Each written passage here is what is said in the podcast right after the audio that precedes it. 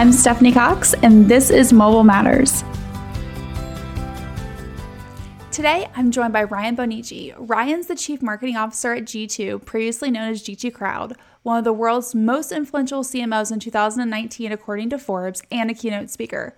Prior to G2, he had leadership positions at HubSpot, Salesforce, ExactTarget, and Microsoft.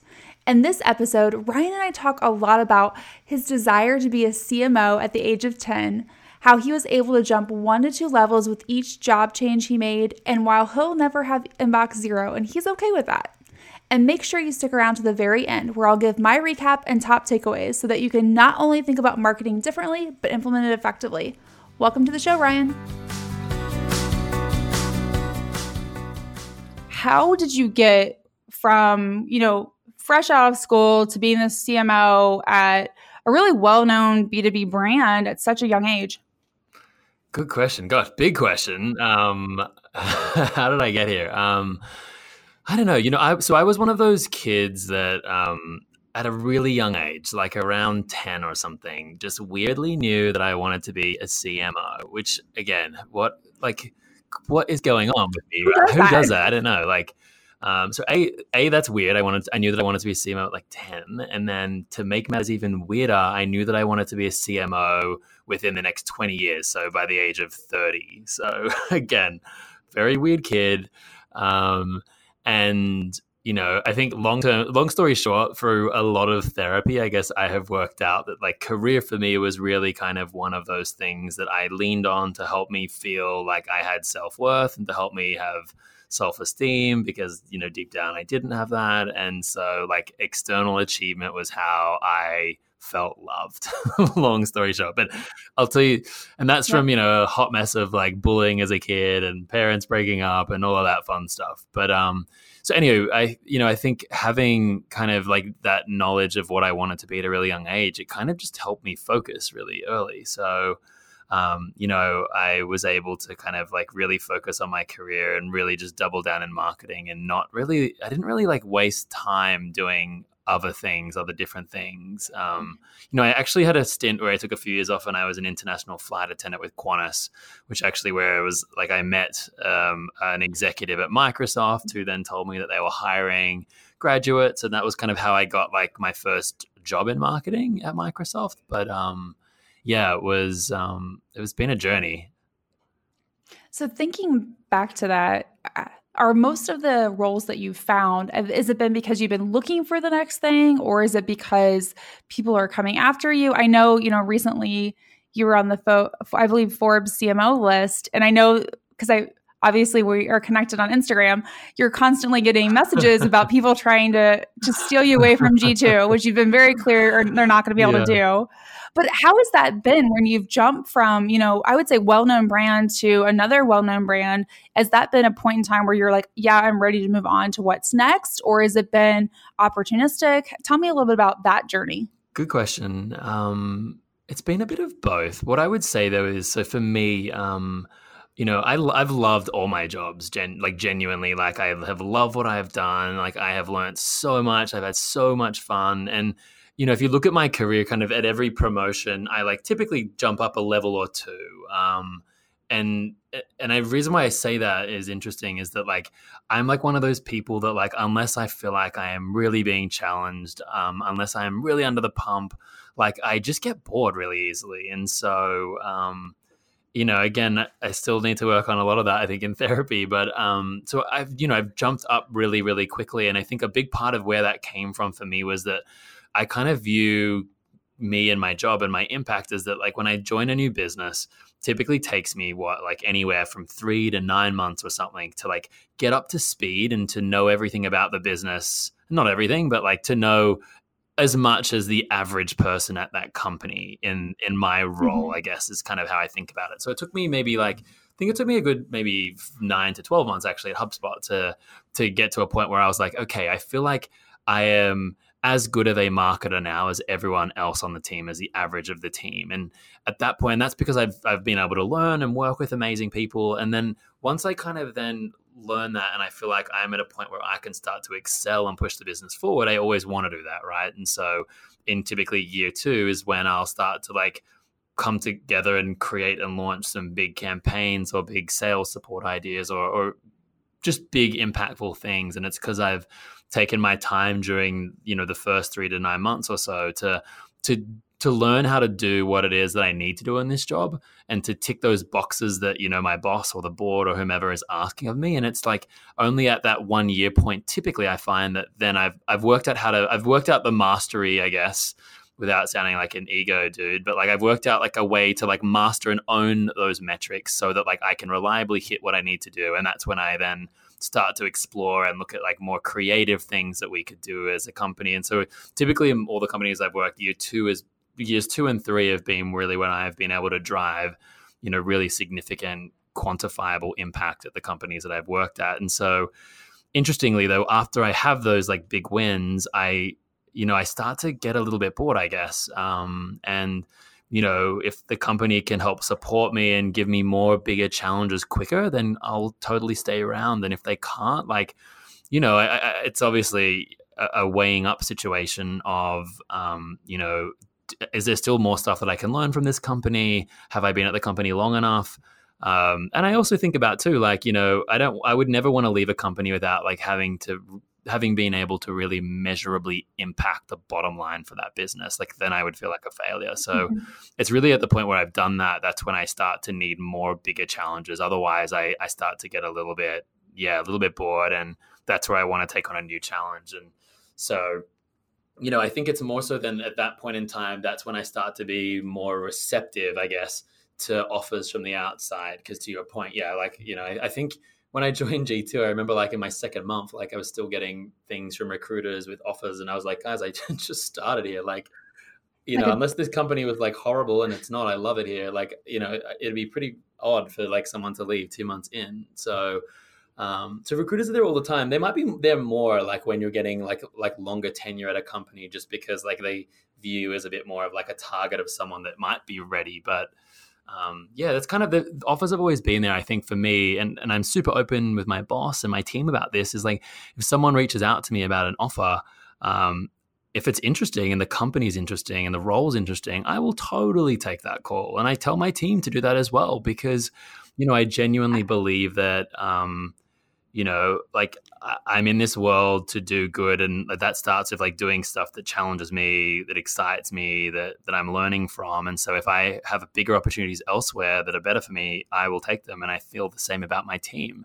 Now, that said, you know, the reason why I say that to them is that like, you know, if you do find these other opportunities elsewhere, and it's just about pay or something like that, that's that you're thinking about it, like let me know because like if you are a rock star on the team, like we will do whatever we can to keep you. Um, but if not, like totally fine, no hard feelings. Like go to that new gig with more money. But the reality is they're probably paying you more because like the work isn't going to be as fun, or they're struggling to get people because they don't have a great company culture, or the product isn't great, or there's just so many layers to it. So. Yep. Um, yeah, that's kind of how I've I've always thought about it. And when I've moved, it's been you know, sometimes it's been opportunistic. Like the G2 one was like they reached out to me um, through, you know, a, a, connection and I spoke to them and I love what they were doing, but I wasn't ready to leave HubSpot. And then they reconnected with me maybe a year later. And at that time, I was ready. Like I, I wasn't finding that I was learning at the pace that I wanted to keep learning at. Um, but, you know, when I joined HubSpot, that was, um, that was very much, I think, I led that process. You know, I'd been at ET for a while, then Salesforce, and you know, full transparency, I didn't really love the company that I had joined all that much as I started to get more into the politics of it. Um, that said, you know, mm-hmm. I think there's a ton of things that they do Salesforce incredibly well, um, and what a machine that they've built. Um, but for me, I was still super young in my career, and so I didn't want to get I didn't want my skill and learnings to be now about politics and doing internal meetings. Like I felt like I had far too much like hardcore, real ROI focused marketing to to learn and to do. And so, you know, who else better than to join HubSpot? You know, one of the the world's best marketing companies and some of the world's best marketers. And so, you know, gosh, I credit HubSpot everything to, to be honest, um, because I felt like I learned so much there and um, and I was just so fortunate to work with some of the smartest, most incredibly lovely humans. So, yeah, I really did enjoy HubSpot. Well, it's interesting what you said about your team and taking convert like meetings with outside opportunities, I tell my team the exact same thing. And part of it is because, one, especially in the tech world, it is so interconnected. At some point, you will work with the same people again, no matter where you are in the country and sometimes the world. And so, always take a conversation eh, because you never know. And for me, you know, like I'm super happy where I'm at, but I'll listen to people because I may not be interested, but I may know someone else who would be a good yeah. fit. And so passing on that type of stuff is super helpful. But with my team, I tell them like there is going to be a point where you're ready for the next step in your career that where it's time for you to go up a level or two and I can't give yeah. you that and that's okay but I will help you find it. I love that. That's such a great way to think about it. So and and that, that's why I think people come they want to work for you again. That's why you know people will follow you different places that you go as a leader because they yeah. truly believe that. And I always say like your biggest failure of leadership around you know if you have a team is I am never surprised when someone leaves.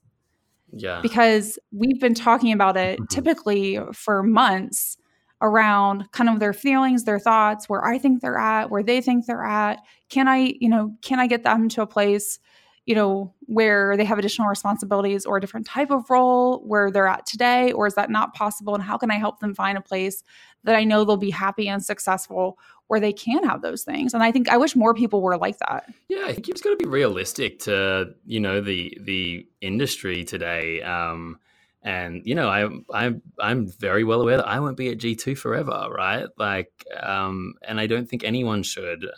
Um and you know no judgment if you want to be there forever um that's fine. But you know i think most people want to keep learning they want bigger challenges and um yeah so yeah i'm i'm a big proponent of that. And i think it's i would never want to hold on to someone and stop them from growing and learning. So yeah same, I'm the same way. So one of the things that you were talking about earlier was this idea around like growth in your career and you know how that helped you from a self worth perspective.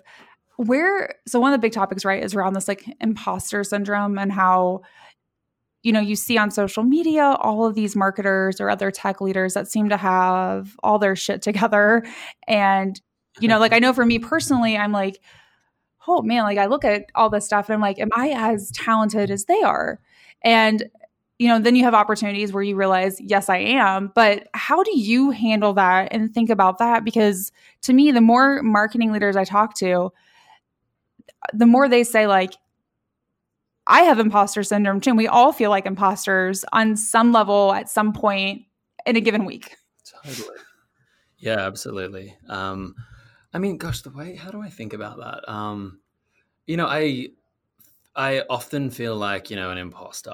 Um, I guess what I would say though, typically is, and the reason why I'd say often feel like that, or I have at many points in my career, is just that, you know, like if you, uh, whenever I have joined a company, like I typically join at a level or two above where I was before. So I'm like, I've jumped up considerably. And so I always feel like hell out of, out of my depth to a certain degree. Um, and you know like take i mean gosh talk about imposter syndrome. I felt like the world's biggest imposter when i joined g2 right? Like you know i yes i you know was working at hubspot an amazing company. I had lots of great experiences in my career. But you know moving from kind of senior director straight to cmo without being a, like a vp and mm-hmm. you know most people are vp for like three four years at like companies before or, or multiple vp roles right? Like it's you, it's not that common. And so, gosh, talk about imposter syndrome. Like I felt it to the bone, to the core, like to the point where actually this is embarrassing. I've never told anyone this, but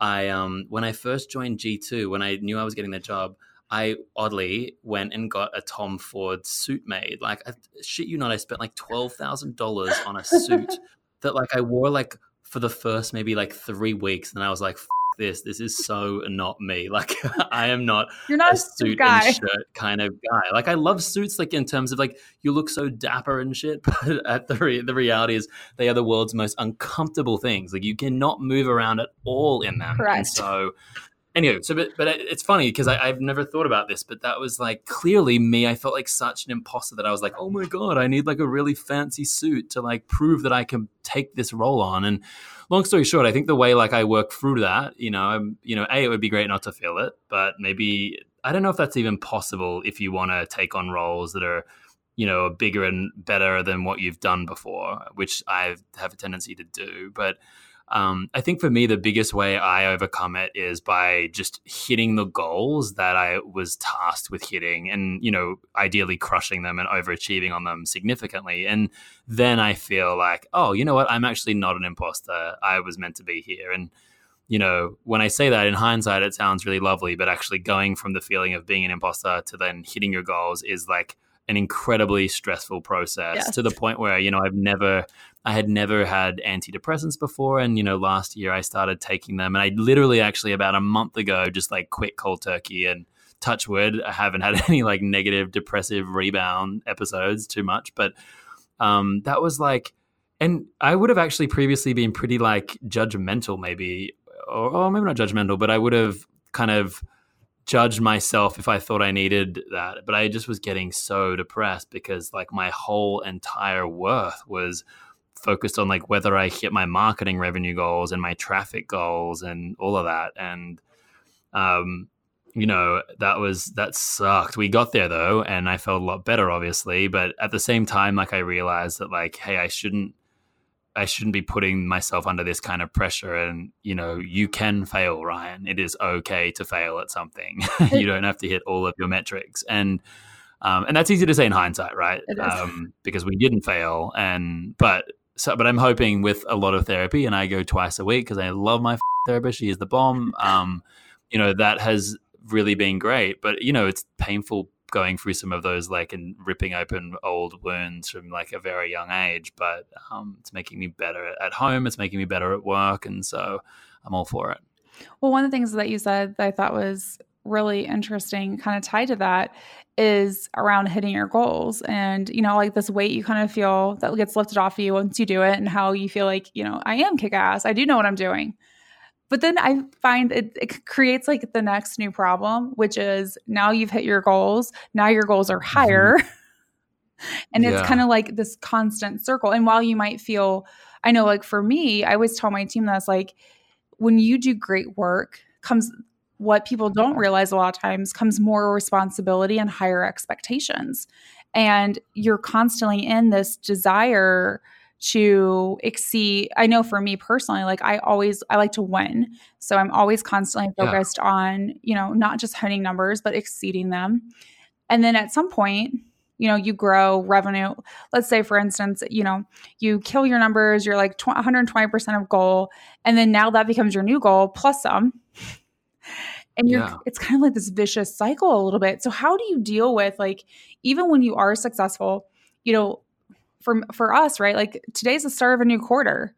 We're starting all mm. over from scratch ag- again to summit you know? And i know a lot of marketers and salespeople kind of feel that. So how do you balance you know one day you feel like you're winning the next day you feel like well we're starting all over again. How do i how do i handle that yeah, that's a good question. I interestingly don't often feel that way actually, because I, I, think what I try and do is typically in my first, you know, six to 12 months at the company, I build the resources I need to like consistently and reliably hit my goals so that when they do grow, like I can still hit them and or, or that I sorry, I've, I've already got like the structures in place. Now I just need to scale that up, but the system is already working. So I, I don't I interestingly can rarely say I've experienced that actually. It's um, yeah, it sounds like it would. I mean, I think I, that doesn't mean that I don't feel like the pressure of hitting our goals, but I don't think it's, yeah. it's a different feeling maybe. And like once I'm past that imposter syndrome, because I feel like, oh, I've proven myself. Like I might not be able to continue hitting these goals or this kind of growth, but like I've proven myself already that I can. And um, so yeah, I wouldn't feel as bad about it at that point in time. That said, though, I think you know my team right now is on track to hit all their goals for this year, and so I feel good about that. But um, yeah, but I also kind of think as well, right? Like I'm trying to do a better job now at um, not thinking of myself as just you know my whole self worth is based on my success at work and me hitting my goals. You know, I can still be uh, let's say I was failing at my goals, like I should be able to still go home and know that based on the other things that I value and you know like my friendships and how I am as a person to others and to my wife Kate and and all of that stuff like that now gives me a lot of value inherently that that no results can take away um, at work, which helps for sure. But um, yeah, I don't know if that helps. So one of the things that you talk a lot about, and we've talked about today, and you share a lot on social, is a really around like mental health, and this, you know, part of that is this idea that we're constantly connected as just both people from our personal life to our professional life. Mm-hmm. So if you think back to technology, like just in your career, what impact has that had on the workplace for you and this need to feel like you have to be constantly connected or available? Yeah, that's a good question. Um, how do we think about it? Um, I don't think technology is to blame ultimately. Um, I really think it just like I don't think, you know, you hear people say that like, you know, humans today we're all drones, you know, if you look on a train around, everyone has their head in a phone. But you know, if you took a snapshot of that like 50 years prior, everyone would have had a newspaper in their hand, right? Like just human nature is that we yep. crave stimulation and our attentions are short. And so, um, you know, whether it's a newspaper or a phone, like a newspaper, I think previously just there wasn't as much stigma around it because it was like, oh, that person can only be learning. But really, it's actually less about what you're doing, and it's like what what is what you are doing filling a gap for you, right? So for me, as an example, you know, when I am mindlessly scrolling on social, it's got nothing to do with social. It's the fact that like I am probably stressed out and I'm avoiding like facing my emotions and I'm pretending that they are not there. And so I'm trying to numb out with Facebook, with food, with TV. Um, and so I think the the technology just means you need to be, I think, more more uh, what's the word? More kind of intentional maybe with you know how you use it right? Because you know a newspaper let's just mm-hmm. use a newspaper analogy again. Like a newspaper can't interrupt you right? It is not electronic whereas a phone can. And part of that is what you want. Like you want to be alerted when there is important thing but you don't want to always. And so the way i've i guess been intentional with my phone is that a i don't get any work push notifications on my phone. Like zero like at all in the daytime. The only way i know that there is like a Slack message or an email is if I open up the app and then my emails and my texts uh, etc load. So I just like flat out created that, and, and I didn't do that initially at G two. Because you know I got to a certain point where I was like at breaking point, you know, and I was pretty, I was down in the dumps, really deep, and it was just that you know, I was being hit up like you know a hundred times a day on LinkedIn. I was getting tweets and mentions, and I was getting emails from work, and I was getting slacks, and I was getting like th- questions from our board, and it just there was so much like um, noise that I just was about to implode, and so I decided to just turn all them off and like set really good kind of like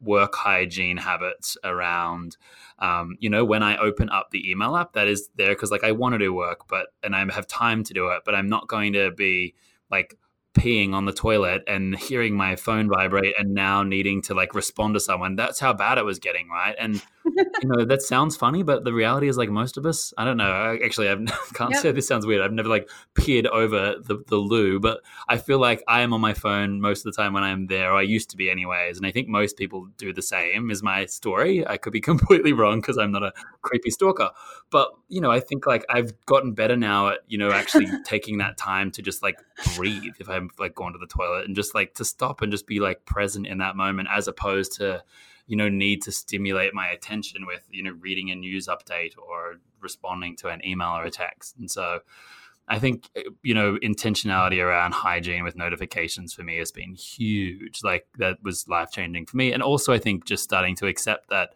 I'm never going to have inbox zero, and that's okay. And I could have inbox zero, but what I would need to do to have inbox zero yes. would be far worse than like sorry i would lose so much from my life to get to inbox zero that it's not worth it. And i think i've just gotten better at being okay with kind of like managing the stress of knowing that i haven't gone back to a few people for a day. I haven't gone back to some people for a week some people maybe for two months. And you know what? I respond like in order of priority. And sorry if you're not on that highest priority. Like i'm not going to get to you for a while. And i'm a little bit like unapologetic about that, I guess, just because I don't think because you have emailed me, I have to email you back um, within a time frame. And I think that to me is I know a bit odd thing to say, but I think it's a bit of my Australian culture in that, you know, which is very different to America. We we genuinely, and I don't say this in a mean way, but I feel like in Australia we kind of like work to live, whereas in America I just find a lot of the behaviors I see a lot of people doing is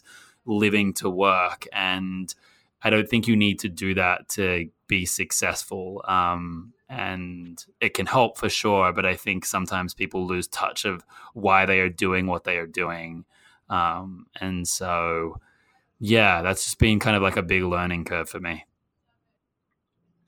no i think that's a really interesting way to think about it because i know for me i very similar situation i had all my notifications on and i got to a point probably two years ago where i was just like I literally can't deal with yeah. like notifications on my phone unless it's like an emergency or or like a text. So I turned like all that stuff off because it was just it was too much. Like I kept my note like my notification on like emails so it'll tell me how many emails I have or whatever, but like it would no longer show up on my lock screen.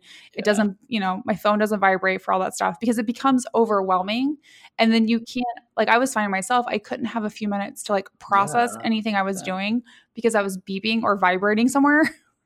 and you, you just can't focus, which is but it's also at the same token when you move from being someone who responds to you know emails LinkedIn messages tweets slacks etc pretty rapidly no matter what time of day it is it when you change to that i know for me people were like are you okay? And i'm like yeah i just need like better balance. Was that do you have any similar stories of that similar to you where people kind of like oh why are you taking me taking a couple days to respond to me? Or did people not notice Great question. Um, oh, gosh, I don't know. I, no one actually asked me about that. Um, I mean, I probably, if anything, would have been telling people, like I would have said to them, you know, in our senior leadership team meeting, sorry guys, I'm literally in back to back meetings like for the next three weeks from like 8 a.m. to like 7 p.m. So I have a very small window to get like to my email and I'm like apologize to you all. But like, so I, w- I think I would call that out just in terms of, you know, I was just being vulnerable with folks and letting them know the reality that if I'm not getting back to them, it's not because they're not important and stuff. It's just that like there are some other big things that are, are, are more important for me to focus on right now. If you can't tell, I've known Ryan for many years from our time working together at Exact Target and Salesforce. He's an incredibly talented marketer, and it's been so much fun to watch his career just really excel. Plus, he's extremely enjoyable to chat with, and that's why I'm breaking my conversation with Ryan into two episodes. So let's dive into my top three takeaways from the first part of our conversation, and then I'll share what you can expect to hear from the rest of my interview with Ryan in next week's episode. First, imposter syndrome is real, and I don't think I've met a marketer who hasn't felt like an imposter at some point in their career. Personally, I loved hearing Ryan's take on how he handles the situation since he's often felt it when he's changed companies and jumped up one or two levels. He's made such a great point about how you're likely to feel like an imposter when you're being pushed outside of your comfort zone in your career. And it's okay. You will figure out how to succeed, you will hit your goals, and you're likely going to fail a bit too. And that's okay. I wish more marketers would realize that none of us really have it all figured out, no matter what social media or title might say. Next, no matter how happy you are in your current position at your current company, it never hurts to take a call from a recruiter when they reach out about another company or position that interests you. It doesn't mean that you have to leave, it only means that you're always keeping your options open. You never know when your dream job might come up. Might come calling and you don't want to miss out on it. In fact, that's how Ryan and I both ended up in our current positions because someone reached out to us to see if we might be interested in learning more. And even if you're not interested after talking with them, think about whether or not you know someone who might be interested. I know I've done this numerous times because I happen to know other talented leaders that were looking for their next role at the same time. I've always found recruiters to be extremely appreciative when you take the time to help connect them with someone else who might be a fit. Plus, if you're a leader, you should consider having the same perspective with your own team.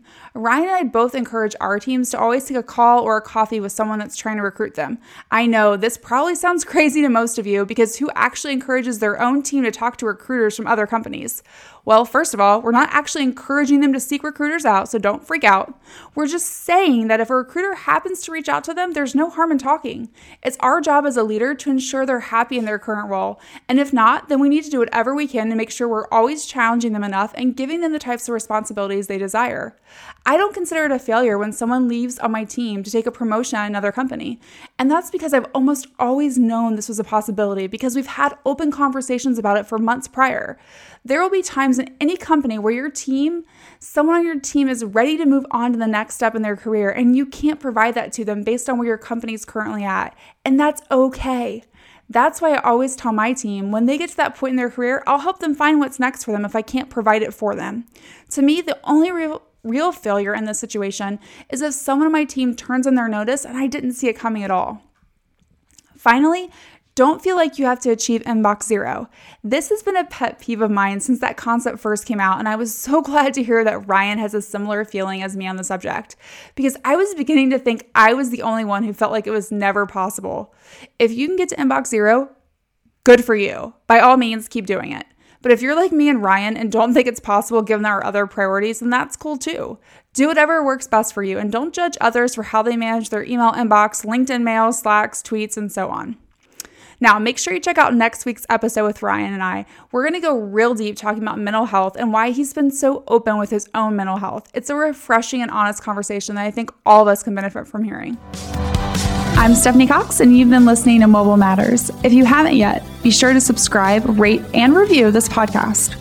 Until then, be sure to visit limivate.com and subscribe to get more access to thought leaders, best practices, and all things mobile.